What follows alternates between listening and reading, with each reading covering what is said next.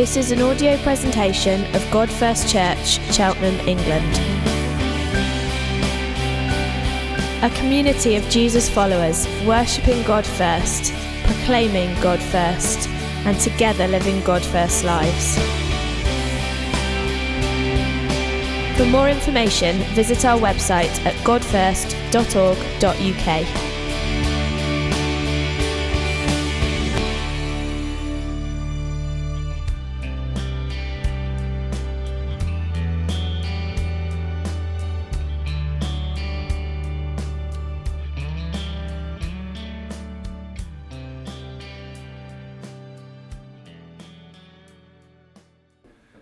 Great to have you with us uh, this afternoon. As Naomi said, uh, well done for battling through uh, the busyness of Christmas. Uh, well done for battling through the uh, COVID uh, moment. I, I, don't know how you felt when you. Um, when we first when we put the video on, but we had a, a picture. I think we've got it actually for you. a picture of a baby. I don't know what you thought when the opening lines of our carol service was uh, just one more push, you've got a baby. And, and saw that. I, I, don't know what you thought. I think when we were practicing, uh, we put it on and we didn't have the sound, and it looked even more of a stark image uh, of this baby. Um, but I want to talk to you about the, the simple fact that, that, that Christmas is a birth story. Uh, nativity means birth. I know we think nativity means that everybody gets to dress up as a snowflake or a donkey or whatever, and we get to fight, uh, the kids get to fight about who gets to be Mary and Joseph. But nativity actually means a birth story. It's a, it's a real birth with a real woman breathing and pushing through the agonizing pain of childbirth, the labor, to joy. Who, we've all been through that. Who's actually been through that as a mother? Just wave at me. So a few of you, some of you quite recently. Uh, and here we have, we have a teenager called Mary literally risking death uh, because in the first century, about one in 15 women died in childbirth, and she's literally pushing through pain and suffering and the chance of death for the joy of new life. And I think we've lost sight of the fact that Christmas is a birth story. Uh, it's been obscured, uh, as Naomi Wilson's song, I Need a Silent Night, said, it's been obscured by all the, the shopping and the busyness. It's been obscured by the, the presents and the tinsel and the Christmas lights. And I, I love those things. You know, I, I love all those things. So don't hear that I'm, I'm saying we should strip that out. That, that, that's become part of our Christmas through the kind of Victorians and through culture. That's become part of our Christmas. But the reality, we've often lost sight of the baby. And in one sense, the, the baby and the, the, the, the, the, uh, the birth and the presents and tinsel represent two parts of Christmas, but they also represent two competing stories, um, two competing narratives about how to fix the broken world, how to bring light into the darkness, as we've heard in the, the reading from John, as we've heard in, the, in our readings, how to bring light into the darkness, how to, to fix a world of COVID, how to fix a world of, of, of pain and death. I was talking to a lady just, just as she arrived, and she said she'd just even the last month, just COVID has impacted her family. How do we fix a broken world? And those two stories, perhaps the, the birth story and the, the Christmas tree and the tinsel, represent two competing stories. Kevin Bacon, who's uh, more famous these days for actually advertising EE than he is for acting in films. In fact, he was in an article in The Independent saying, No one remembers the films I do, they just remember I um, advertise EE. He said this I really believe that all of us have a lot of darkness in our soul anger, rage, fear. And he said, I don't think that's only reserved for people who have horrible upbringings. I think it really exists and is part of the human condition. And I think in the course of your life, you figure out ways to deal with that brokenness. And perhaps our two competing stories have got two different ways to deal with that brokenness. Uh, I don't know if anybody has ever said to you, Cheer up, it's Christmas. Cheer up, it's Christmas. You know, that what we'll do is we'll have a, a, a few weeks, we're hoping, panicking that, that nothing's going to happen, that Boris is going to jump on the TV and tell us we can't. But we're hoping that, that we're going to have that little bit of Christmas where we're going to have uh, some presents and, and, and some food and we're going to consume and we're going to fill our house filled with stuff and, and, and that's going to kind of make us feel better. And I understand the kind of the, the thing in the middle of winter. I mean, I really struggle when the clocks go back and think, oh, it's getting dark. And I can really understand the kind of uh, the, to have those kind of fun things. But in one sense, what we can do is we can just be denying the darkness, optimistically saying, cheer up, it's Christmas. And, um, and I think Christmas trees are a, kind of a picture of this, this story that, that uh, who's got re- who does real trees still? Less and less of us. Well done for doing a real tree. They are getting quite pricey now. But you bring this tree into your house and, and you dress it up with, uh, with uh, candles and you put presents underneath. But all the time, there's a, your, your vacuum cleaner is telling you a story, isn't it? it's telling you the story that this little tree this, that looks lovely and green and beautiful actually is slowly dying. And by the end of Christmas, you know, it's this bare stick and it's almost a kind of metaphor for, for what we like to do with our Christmas. We like to have this moment where I think everything's fine, cheer up, it's Christmas, it's fine, presents, consumption, food, as if all those things are going to make it right, but the, by the end of Christmas, it's all thrown out. And however much we deny it, that story fades to black. Guardian columnist Giles Fraser, sorry to quote The Guardian if you've got different politics, but the, says there's a difference between optimism. He wrote that this week. There's a difference between optimism and hope. Optimism is generally fueled by denial, a refusal, he says, to face the darkness. It's a kind of holiday from reality. Hope, on the other hand, dwells in the darkness yet refuses to be beaten to it. And your Christmas could be just a holiday from reality. But I think there's another story, and you would expect me to say that, that actually that Christmas is a birth story. Uh, Gloria Furman, in this little book that I bought this week when I was thinking I need inspiration, uh, it's called Labour. It's spelled the American way without a U. Uh, but you, if you've, had, if you've been through Labour, you know that you is in Labour. You're in Labour. Labour with Hope, guy Gloria Furman. Uh, she's American who lives in the Middle East. Really interesting book. It's a book about, it's called Meditations on Pregnancy, Childbirth, and Motherhood. When I showed Naomi I was reading that, she goes, Really? I'm trying to get in touch with, uh, with that side. But yes, so we're going to try and think, Well, I'm a bloke. What do I know? I don't. But every birth story, she says, is, is a story of hope. Starts off with hope, but there's, there's darkness, there's waiting, there's enduring pain, there's tears, there's blood, there's joy, there's new life and new names. And every birth story is unique. Uh, I'm going to indulge myself now and talk quickly through our birth stories. Uh, uh, Naomi can talk you through in more detail if you want to grab her in the mulled wine afterwards. But our first, my memory from, the, uh, from our first uh, uh, child, Zach, is that, that Naomi's doing super well. I think she's on gas and air. She said, please don't make her look more than a hero than is, but we all know what a hero she is. Uh, so she's on gas and air, and I'm, I'm singing and praying next to her, and she basically turns around to me and says, Howard, will you shut up? so I realized that my, even my very small part that happened many months ago, that was going to be it. You know, I wasn't going to really do anything. Uh, I remember our middle one, he was a, Jotham, he was a week late, and, um, and Naomi, being Naomi, said, yeah, let's go to the Bible week. It's the middle of August. Let's go to the Bible week with 10,000 people that's happening that week. And so, nine months pregnant and sleeping on an airbed, Naomi sets off to this, um, to this Bible week. And um, I remember the afternoon before Jotham was born, Naomi's sitting in the tent and she's with all the mums sharing birth stories. Uh, and I don't know, mums, if you've ever done that. Obviously, we don't get to play in that world. Uh, but if you're a mum, have you, ever, have you ever sat and just said, oh, let's share our birth stories? But Naomi's sharing birth stories. And then our doctor was part of the church that we were part of at the time.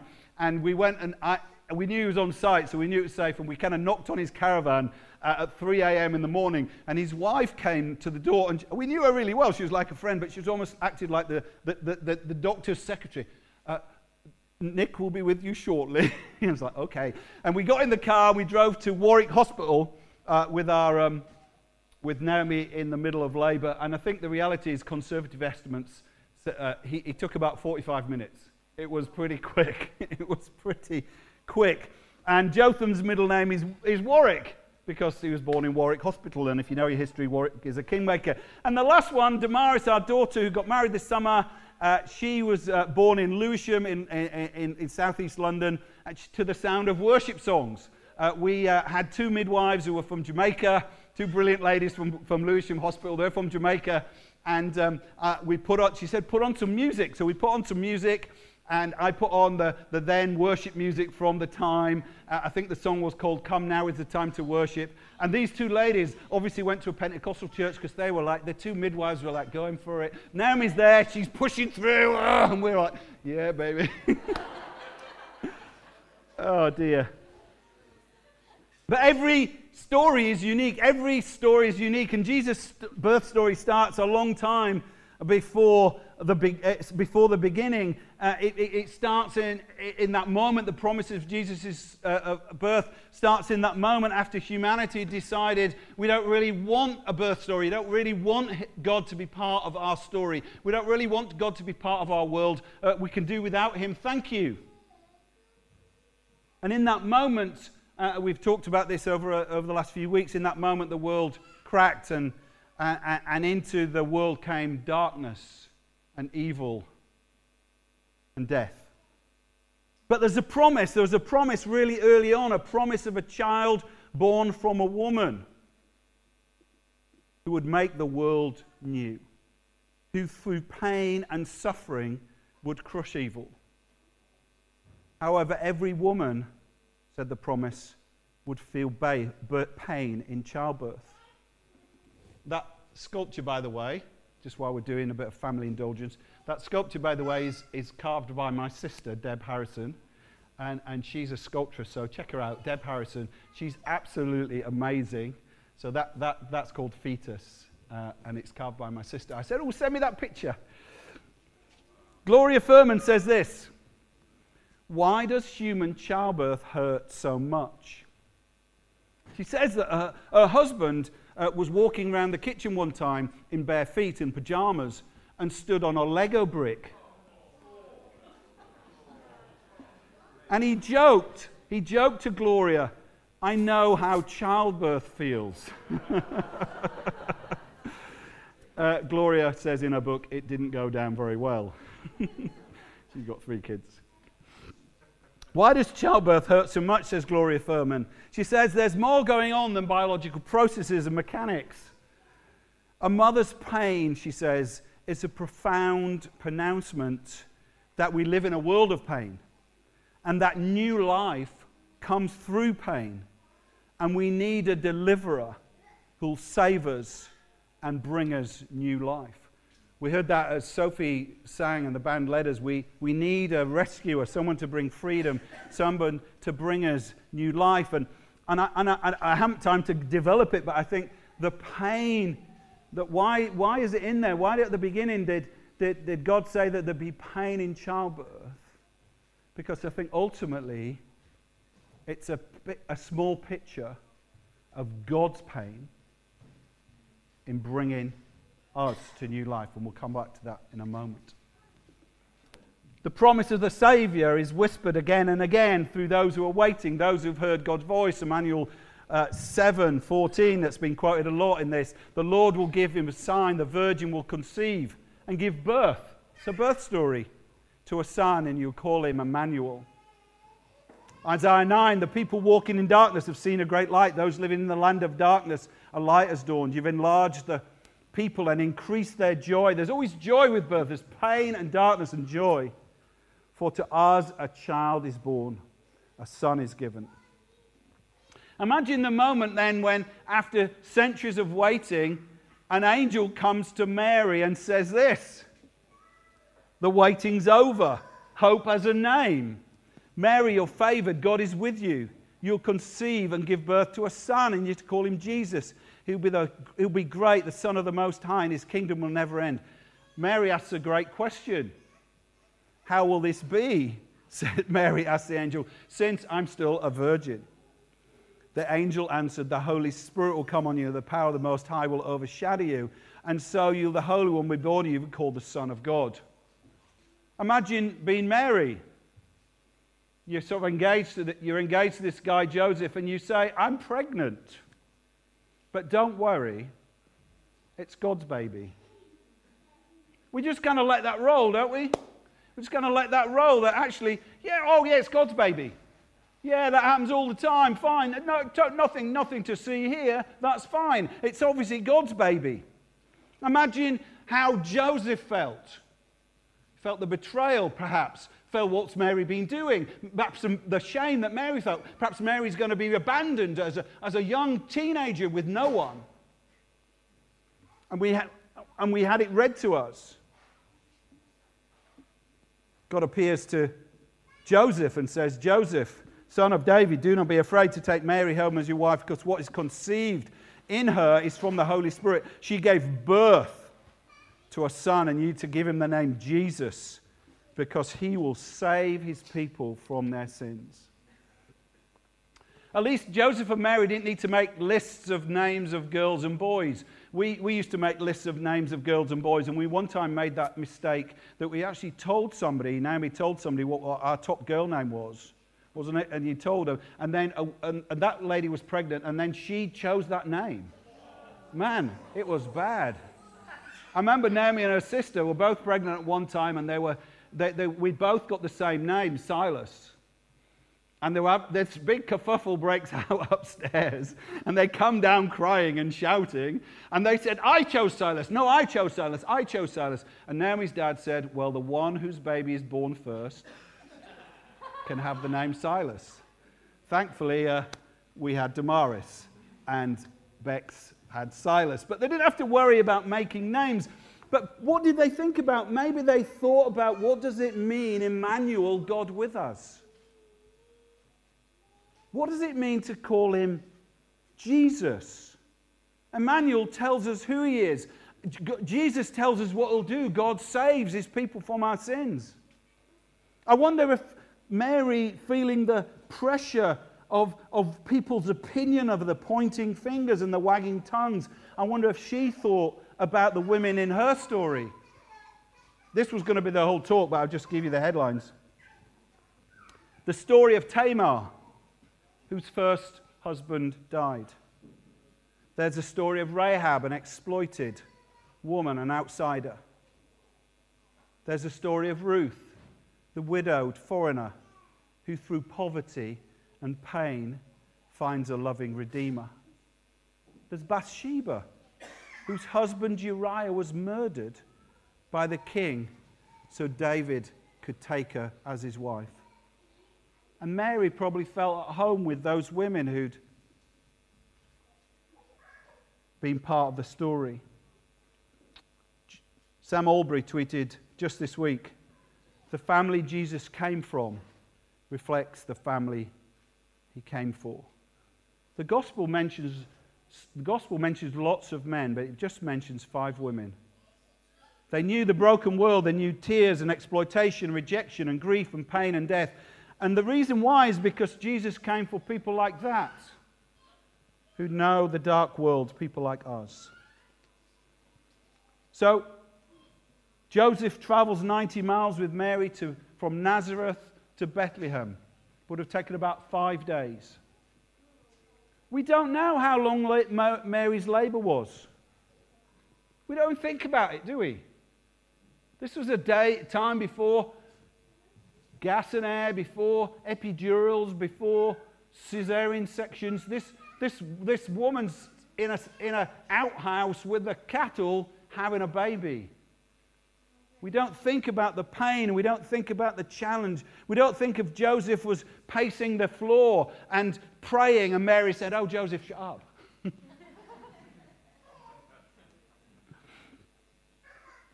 Jesus, God with us, God enfleshed in humanity, with the accompanying gush of amniotic fluid and blood attached to an umbilical cord and placenta, the light entered the dark world. The angels sang, and we sing joy to the world. But this birth story doesn't end at Christmas. The way Jesus saves us is like a birth story.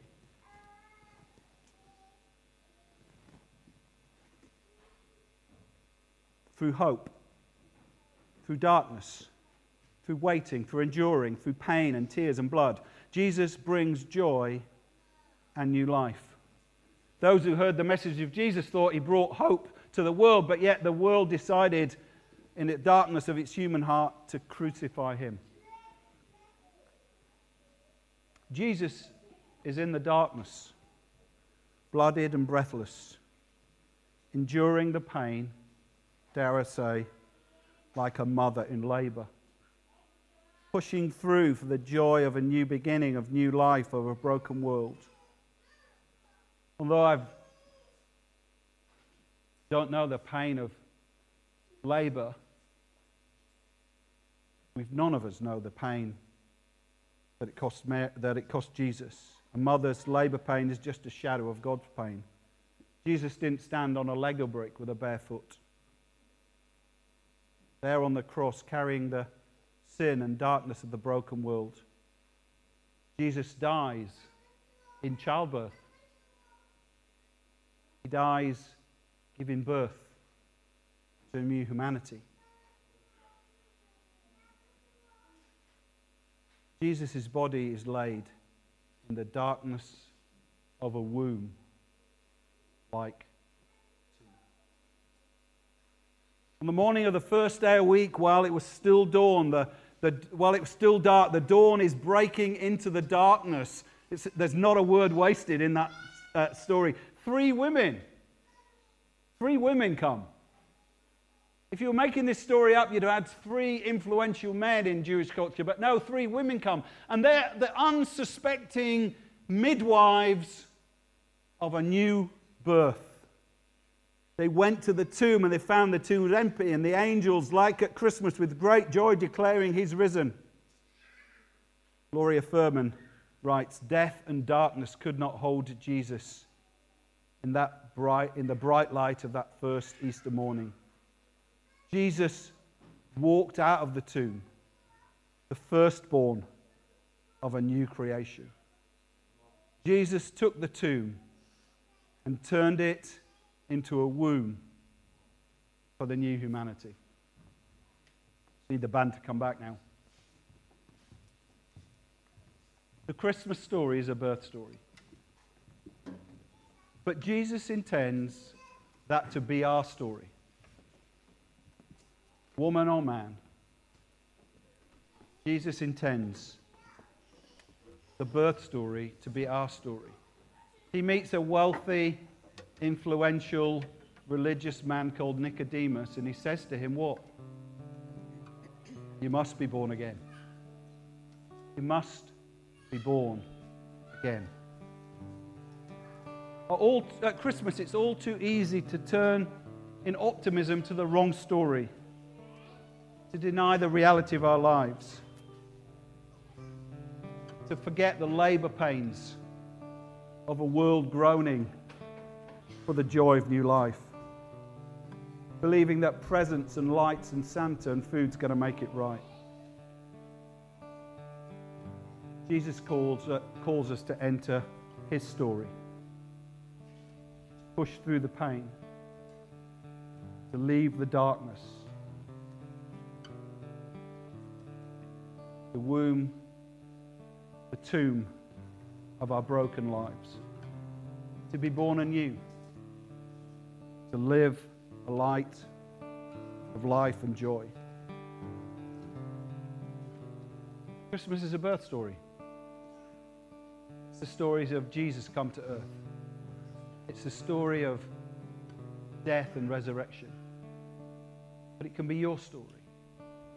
Your story doesn't need to end with fade to black. Cheer up, it's Christmas. It can end with joy to the world. The Lord has come. We're going to sing a song. It says, You have come to bring peace, to be love, to be nearer to us. You have come to bring life, to be light to shine brighter in us. You have come to take sin, to bear shame, to conquer the grave. Oh, Emmanuel, God with us, our deliverer, our Savior. Jesus, I pray, each of us here, that we would live that story. Die to self. We're born anew. People of hope. God with us. His people. Amen.